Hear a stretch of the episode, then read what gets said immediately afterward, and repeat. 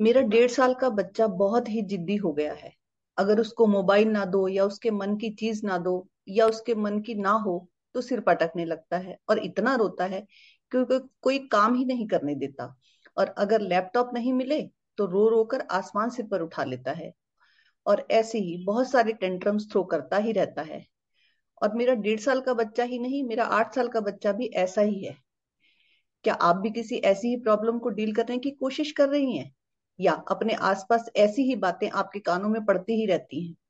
Hello everyone मेरा नाम है सुमिता और आज मेरे साथ है श्री तारा की फाउंडर और रिलेशनशिप एक्सपर्ट शांति पावा। आज हम बात करेंगे बच्चों की जिद, जो कि पेरेंट्स के लिए सिरदर्द बनी हुई है। और ऐसा ही एक प्रश्न श्री तारा के पिछले वेबिनार में भी किसी ने पूछा है कि मेरा पाँच साल का बच्चा जिद बहुत करता है। हालाँकि यहाँ ये नहीं क्लियर है कि बच्चा जिद किस चीज़ के लिए करता है। पर इतना तो हम सभी जानते हैं कि जिद का एक ही मतलब है कि बच्चा अपनी बात मनवाना चाहता है या फिर हमारी बात नहीं मान रहा। यहाँ इंपॉर्टेंट बात यह है कि कोई बच्चा एकदम से एक दिन में जिद्दी नहीं बनता। हालाँकि आप सभी का अनुभव है कि बच्चों को प्यार और गुस्सा बहुत ही जल्दी समझ में आने लगता है। छह या सात महीने के बच्चे को पता लगने लगता है कि माँ गुस्सा कर रही है या प्यार कर रही है। छह सात महीने में बच्चा रेस्पॉन्ड भी करने लगता है। प्यार करने पर बच्चे का खुश होकर खिल, खिलाकर हंसना और गुस्सा करने पर होठ बाहर निकालकर रो देना पेरेंट्स को रोमांच से भर देता है। पर यह जिद करना बच्चे का कब शुरू होता है और कैसे उस पर जिद्दी होने का टैग लग जाता है, ये रोमांच कब और कैसे प्रश्न चिन्ह बनकर हमारे सामने खड़ा हो जाता है आज हम इसी बारे में बात करेंगे। हाँ सुनीता, सही कहा तुमने। साल भर का होते होते चाहे बच्चा बोलना ना सीखे, पर प्यार करना, किस करना, डांटना और मारना सीख ही लेता है। और तब बच्चे की हर हरकत पर तुम्हें प्यार ही आता है, हँसी आती है, मज़ा आता है। और यही इसी स्टेज पर बच्चे वो चीज़ें भी लेना चाहते हैं जो आप इस्तेमाल कर रही होती हैं, जैसे चाबी फ़ोन, किताब, अखबार, लैपटॉप, रिमोट, पेन, चाकू, कैंची, पेचकस। अगर आप नहीं देती ये चीज़ें तो वो रोने लगता है। यहीं से शुरू होती है बच्चे की जिद, और यहीं आपका भी रोल शुरू होता है। बच्चा रोता है और आप पैनिक हो जाती हैं। फिर आप क्या करती हैं? चाकू, पेन, पेंसिल, कैंची, लैपटॉप आदि तो आप नहीं देती। पर मोबाइल, कार की चाबी रिमोट आदि मन ना होते हुए भी दे ही देती हैं। चाकू, पेन, पेंसिल, कैंची इसलिए नहीं देती कि कहीं बच्चा खुद को चोट ना पहुँचा दे। और लैपटॉप को भी अक्सर माँ बाप छेड़ने नहीं देते क्योंकि वो कुछ ज़्यादा महँगी चीज़ होती है। पर कुछ पेरेंट्स तो बच्चे के ज़्यादा रोने पर वो भी आगे कर देते हैं कि भाई बच्चा रोए ना। रिमोट मोबाइल, चाबी तो अक्सर बच्चों को दे ही दिया जाता है। क्यों? मुझे लगता है कि कुछ पेरेंट्स तो अपनी जान छुड़ाने के लिए कि चलो कुछ देर तक बच्चा रोएगा नहीं, तंग नहीं करेगा, खेलता रहेगा। और कुछ पेरेंट्स को समझ ही नहीं आता कि क्या करना चाहिए, क्या नहीं। और बच्चे के रोने के डर से ना चाहते हुए भी वो चीज़ें दे देते हैं। और ये कुछ देर का जान छुड़ाना ही बच्चे की जिद को शह देना है। जब भी बच्चा उन चीज़ों की जिद करे, बच्चे की उम्र को ध्यान में रखते हुए आपको अपने जेस्चर्स से एक्शन से और बोलकर भी कहना होगा। कि ये चीज़ें यानी मोबाइल, पेन, पेंसिल, लैपटॉप, चाबी, चाकू आदि अलाउड नहीं है। उन्हें बताना होगा कि इससे तुम्हें नुकसान हो सकता है या चीज़ें खराब हो जाती हैं। तो पैसे का बिना बात नुकसान होता है और चीज़ों के गुम हो जाने का भी पूरा चांस रहता है। फिर उन्हें ढूँढने में परेशानी होती है। यहाँ पर यह भी तो एक पहलू है ना कि बच्चा अगर छोटा है तो वो हमारी बात को मतलब हमारी ना और हाँ को कैसे समझेगा? देखो, अगर बच्चा छोटा है या बड़ा भी है तो भी क्या आप उसे ब्लेड, चाकू या पेच का साथ में पकड़ा देती है? नहीं ना। आपके देने और ना देने से ही बच्चे को पता लगने ही लगता है, ये चीज़ मिलेगी और ये नहीं। बच्चे के लिए चाकू और चाबी में कोई फ़र्क नहीं है। उसको नहीं पता कि कौन सी चीज़ सेफ़ है और कौन सी अनसेफ उसे ये भी नहीं पता कि कौन सी चीज़ महँगी है और कौन सी सस्ती। सही बात है। महँगी चीज़ें पेरेंट्स भले ही दे दें पर डेंजरस चीज़ तो पेरेंट्स कभी भी बच्चों को नहीं देते। बिल्कुल। अगर बच्चे मना करने पर रोने लगते हैं तो उन्हें रो ही लेने दें। हालाँकि बच्चे का रोना माँ को अच्छा नहीं लगता पर तब आपको खुद से कहना होगा कि रोने से थोड़ी कसरत ही हो जाएगी उसकी। आप संस्कृत का श्लोक याद कर सकती हैं कि रोदनम बालम बलोती, यानी रोने से बच्चों में बल बढ़ता है। उनसे कह भी सकते हैं कि बेटा आप खुलकर रो लें। आपको बच्चों की सुरक्षा और चीज़ों की सुरक्षा दोनों का ही ध्यान रखना है और उसे चीज़ों का नुकसान नहीं करने देना है। जो चीज़ें हट सकती हैं उन्हें हटा लें, बाकी अगर वो उठाता है तो उससे वापस ले लें। पर जब बच्चे के हाथ से कोई चीज़ हम लेते हैं तो बच्चा तो और ज़ोर ज़ोर से रोने और चिल्लाने लगेगा। अक्सर बच्चे ऐसा ही तो करते हैं। हाँ वो रोए, वो चिल्लाए। आपको लगातार बोलने की ज़रूरत नहीं है, झींकने की ज़रूरत नहीं है, बस आपको स्ट्रिक्टली एंड फर्मली पर आराम से कहना है कि, बेटा, आप कितना भी रो लें, ये चीज़ आपको नहीं मिलेगी या ये आपको नहीं करने दिया जाएगा। आपका कहना है कि बच्चे के रोने की वजह से उसकी बात नहीं माननी है। पर कई बार होता क्या है, जब बच्चे की बात ना मानी जाए तो बच्चे सामने वाले को मारने भी लगते हैं। बच्चे नहीं देखते कि सामने कौन है और किसको कितनी चोट लग सकती है। इस डर से भी कई बार हम पेरेंट्स बच्चों की जिद मान लेते हैं। इसके बारे में आप क्या कहेंगी? हाँ बच्चों की मारने की आदत की जहाँ तक बात है, इसे शुरू में ही थोड़े से एफर्ट्स करके छुड़ाया जा सकता है। जैसे ही बच्चा पहली बार हाथ उठाए सिंपली कहो कि ये अलाउड नहीं है। मारने से दूसरे को दर्द होता है और उससे कहो कि देखो, जैसे तुमने उस दूसरे को मारा है ना, मैं आपको मार के दिखाती हूँ। दर्द होता है ना? बस, इसलिए दूसरे को नहीं मारना होता। कोई चीज़ तुम्हारी किसी ने ले ली या तोड़ दी, मम्मा को आकर बताओ, मारना अलाउड नहीं है। कभी बच्चे तोड़फोड़ भी करने लगते हैं तो भी यही कहना है स्ट्रिक्टली कि ये अलाउड नहीं है। यहाँ एक बात और जो मेरे दिमाग में आ रही है कि चलो मदर तो ये कर ले पर कई बार घर में या आसपास और लोग होते हैं जैसे दादा दादी नाना नानी चाचा चाची बुआ और कई बार तो पेरेंट्स में से भी कोई एक दूसरे के तरीके से अग्री नहीं होता तो इसके लिए क्या किया जा सकता है? देखिए आप दूसरों को पूरी तरह तो नहीं बदल सकती, पर आपको कहना ज़रूर है उनसे कि इसके, यानी बच्चे के साथ आपको ऐसे ऐसे करना है। और जब आप उन्हें अपनी बात विद रीजंस कहेंगी और फर्मली कहेंगी तो काफ़ी चांसेस है कि वो भी समझेंगे और करेंगे ही। और कभी कभी आपके पीछे से वो कुछ नहीं भी करते तो इससे ज़्यादा फ़र्क नहीं पड़ता। आटे में नमक की तरह वो चलता ही है।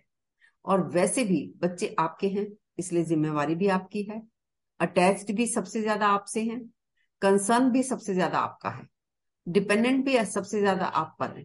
इसलिए उन्हें क्या देना है, क्या नहीं, ये आपका ही तो काम हुआ। और जैसे कि आपने कहा कि जब बच्चे छोटे होते हैं, यानी साल दो साल तक, हम बच्चों की हर हरकत पर खुश होते हैं। वो अगर किसी को अपने छोटे छोटे हाथों से मारता है तो क्योंकि चोट तो लगती नहीं, मज़ा आता है, और हम हंस पड़ते हैं। और बच्चे को कुछ भी नहीं कहते, क्योंकि हमें लगता है कि अभी बहुत छोटा है, समझेगा नहीं। पर बच्चा तो समझ गया, जब आप हंसे, जब आप खुश हुए तो बच्चा तो जान गया कि जो भी मैं कर रहा हूँ, बड़ी अच्छी बात है। बिल्कुल। उसने तो समझ ही लिया कि अगर मैं अपनी तोतली भाषा में किसी को भी डांटू, किसी को मारूं, किसी को पागल कहूँ या कुछ तोड़ फोड़ करूँ तो बड़ी अच्छी बात है, क्योंकि इन बातों पर सब हँसते हैं, खुश होते हैं। अब ये बड़ी नाजुक बात है। बच्चों की इन छोटी छोटी बातों पर हँसी आना बहुत ही नॉर्मल और नेचुरल बात है। पर आपको समझने की ज़रूरत है कि यही तो बीज है जो वृक्ष बनने वाला है। आज ये सिर्फ़ कह रहा है कि पिट्टी करूँगा, कल करेगा भी। आज इसका जिद करना, गुस्से के जेस्टर्स देना, तोतली भाषा में उसका डांटना या गाली देना अच्छा लग रहा है। कल बुरा लगेगा। आज अगर तुम ये वाला पेड़ बीज में ही देख लो तो ऐसा नहीं है कि तुम्हें आती हुई हँसी रोकनी पड़ेगी। आता हुआ मज़ा खोना पड़ेगा। बस, फिर तुम्हें हँसी आएगी ही नहीं इन बातों पर। तुम्हें मज़ा आएगा ही नहीं उन बातों पर। मैं आपकी बात से पूरी तरह सहमत हूँ। और देखिए, बात ये नहीं है कि बच्चों के साथ एंजॉय नहीं करना है। हमारे कहने का यह मतलब है कि एंजॉय करने के केवल यही तरीके नहीं है। और भी तो कितने तरीकों से तुम बच्चों के साथ एंजॉय कर सकते हो, तुम उनके साथ खेल सकते हो, बातें कर सकते हो। तुम्हें ये भी दिखना चाहिए कि उनके विचारों की फॉर्मेशन शुरू हो गई है। कई पेरेंट्स बच्चों को दो साल की उम्र में ही गायत्री मंत्र रटवा देते हैं। कई उन्हें बता देते हैं कि आत्मा नश्वर है।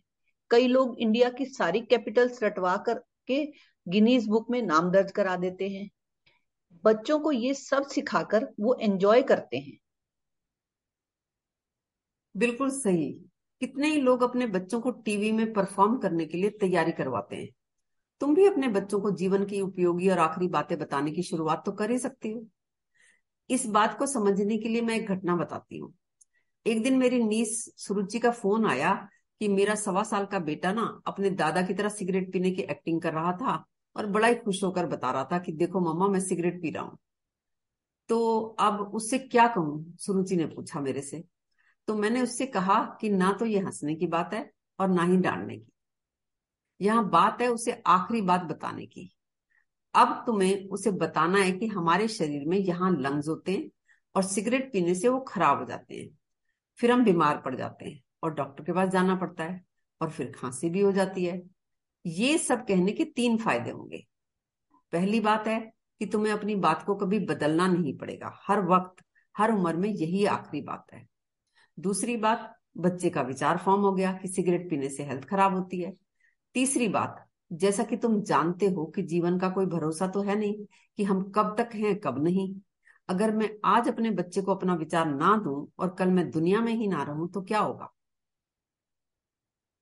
हाँ ये बात आपने मुझे भी बताई थी और आपने बताया था कि सुरुचि ने जब अपने बेटे को ये बात कही तो वो भी यही बात कहना सीख गया। अब जब वो किसी को भी सिगरेट पीते हुए देखता है या खांसते हुए देखता है तो वो यही बोलता है कि सिगरेट से लंग्स खराब हो जाते हैं और खांसी आती है। हाँ हो सकता है बताते वक्त बच्चे समझे, ना समझे, माने या ना माने, पर तुम्हें पता ही नहीं लग सकता कि वो एग्जैक्टली कब समझने भी लगे। और फिर तुम पढ़ते और सुनते भी हो कि बड़े होकर लोग बड़े प्राउडली कहते हैं कि हमें हमारी माँ ने ना, हमारे पापा ने ना बचपन में ही ये बातें सिखा दी थी। तो हर उस बात के लिए जो तुम्हें अभी अच्छी लग रही है, पर कल बुरी लगेगी, तुम्हें स्ट्रिक्टली मना करना ही है। तुम्हें बार बार फॉर्मली कहना ही होगा कि, बेटा, मारना अलाउड नहीं है, तोड़फोड़ अलाउड नहीं है, ऐसे खाना फेंकना अलाउड नहीं है। आपको लग सकता है कि वो समझ तो रहा नहीं है, पर आपको पता ही नहीं चलेगा कि वो कब समझने भी लगेगा, और वही शब्द बोलना भी सीख जाएगा। और अगर आप कुछ ऐसा वैसा करेंगी तो वो आपको भी कहेगा कि, मम्मा, ये अलाउड नहीं है। इसलिए आपको कहना ही है और आपकी बात क्लियर हो सिंपल हो और फर्म हो। अगर आप कहना ही शुरू नहीं करेंगी तो तुम्हें पता ही नहीं लगेगा कि कब उसकी वो हरकतें जो अच्छी लगती थी बुरी लगने लगी। इसलिए हर वो बात जो तुम बच्चों को सिखाना चाहती हो जल्दी से जल्दी कहना शुरू करो। आई I मीन mean, जब वो हरकत करना सीख लेता है जो नहीं करनी चाहिए जैसे चीज़ें फेंकना चीज़ें तोड़ना खाना फेंकना दूसरे को मारना चीज़ों के मांगने पर, ना मिलने पर रोना चिल्लाना, तभी वो आपकी बातें भी समझने लगता है। आप कहें तो सही। हाँ सही कह रही हैं आप। असल में जब भी बच्चा कोई ऐसी हरकत करता है जो आप नहीं चाहते कि बच्चा वैसा करे तो आप बजाय ये कहने के कि ये गंदी बात है, उसे स्ट्रिक्टली एंड फॉर्मली पर बिना गुस्से के, बिना फ्रस्ट्रेशन के आराम से बार बार हर बार यही कहें कि no this is not allowed आप करते क्या है ना कि दो चार या छह बार कहने के बाद कहने लगते हैं ये हज़ार बार कहा है पर इसे पता नहीं कब समझ आएगी समझ ही नहीं आता इसको। आपको ये सम, आपको समझना होगा और याद रखना होगा कि ऐसा नहीं है कि वो एक ही बार में सीख लेगा। जब भी सिचुएशन आए हर बार बिना गुस्से के बिना फ्रस्ट्रेशन के आराम से आप स्ट्रिक्टली एंड फर्मली कहें तो सही। दिस इज़ नॉट अलाउड फिर देखिए क्या घटता है। हाँ। अंत में एक ज़रूरी पहलू ये भी है कि असल में बच्चे बिल्कुल भी जिद ना करें और तुम्हारी सारी बातें समझें और माने भी तो फिर उन्हें बच्चा कहना ही ना समझी होगी। एक सीमा तक जिद बच्चे का स्वभाव है और वो सीमा तो वही तय करेगा ना जिसके साथ बच्चा दिन के ज़्यादा घंटे रहता है। तो जिन्हें बच्चों की डिस ओबेंगी या जिद स्वाभाविक सी लगती है, उनके लिए ये समस्या ही नहीं है। पर अगर तुम्हें बच्चों की जिद या आज्ञा का पालन नहीं करना अस्वाभाविक लगे तो ये समस्या विकट है। और इस समस्या से कैसे निकलना है, यानी बच्चों को कैसे डील करना है, ये तो पेरेंट्स को ही समझना होगा। खैर, ये बात थी पाँच छह साल तक के बच्चों की, और अगर आपका बच्चा अब बड़ा है और उसका जिद करना आपकी समस्या है तो उसे क्या कहना है, कितना कहना है, कैसे कहना है, इसकी बात हम करेंगे अगले एपिसोड में।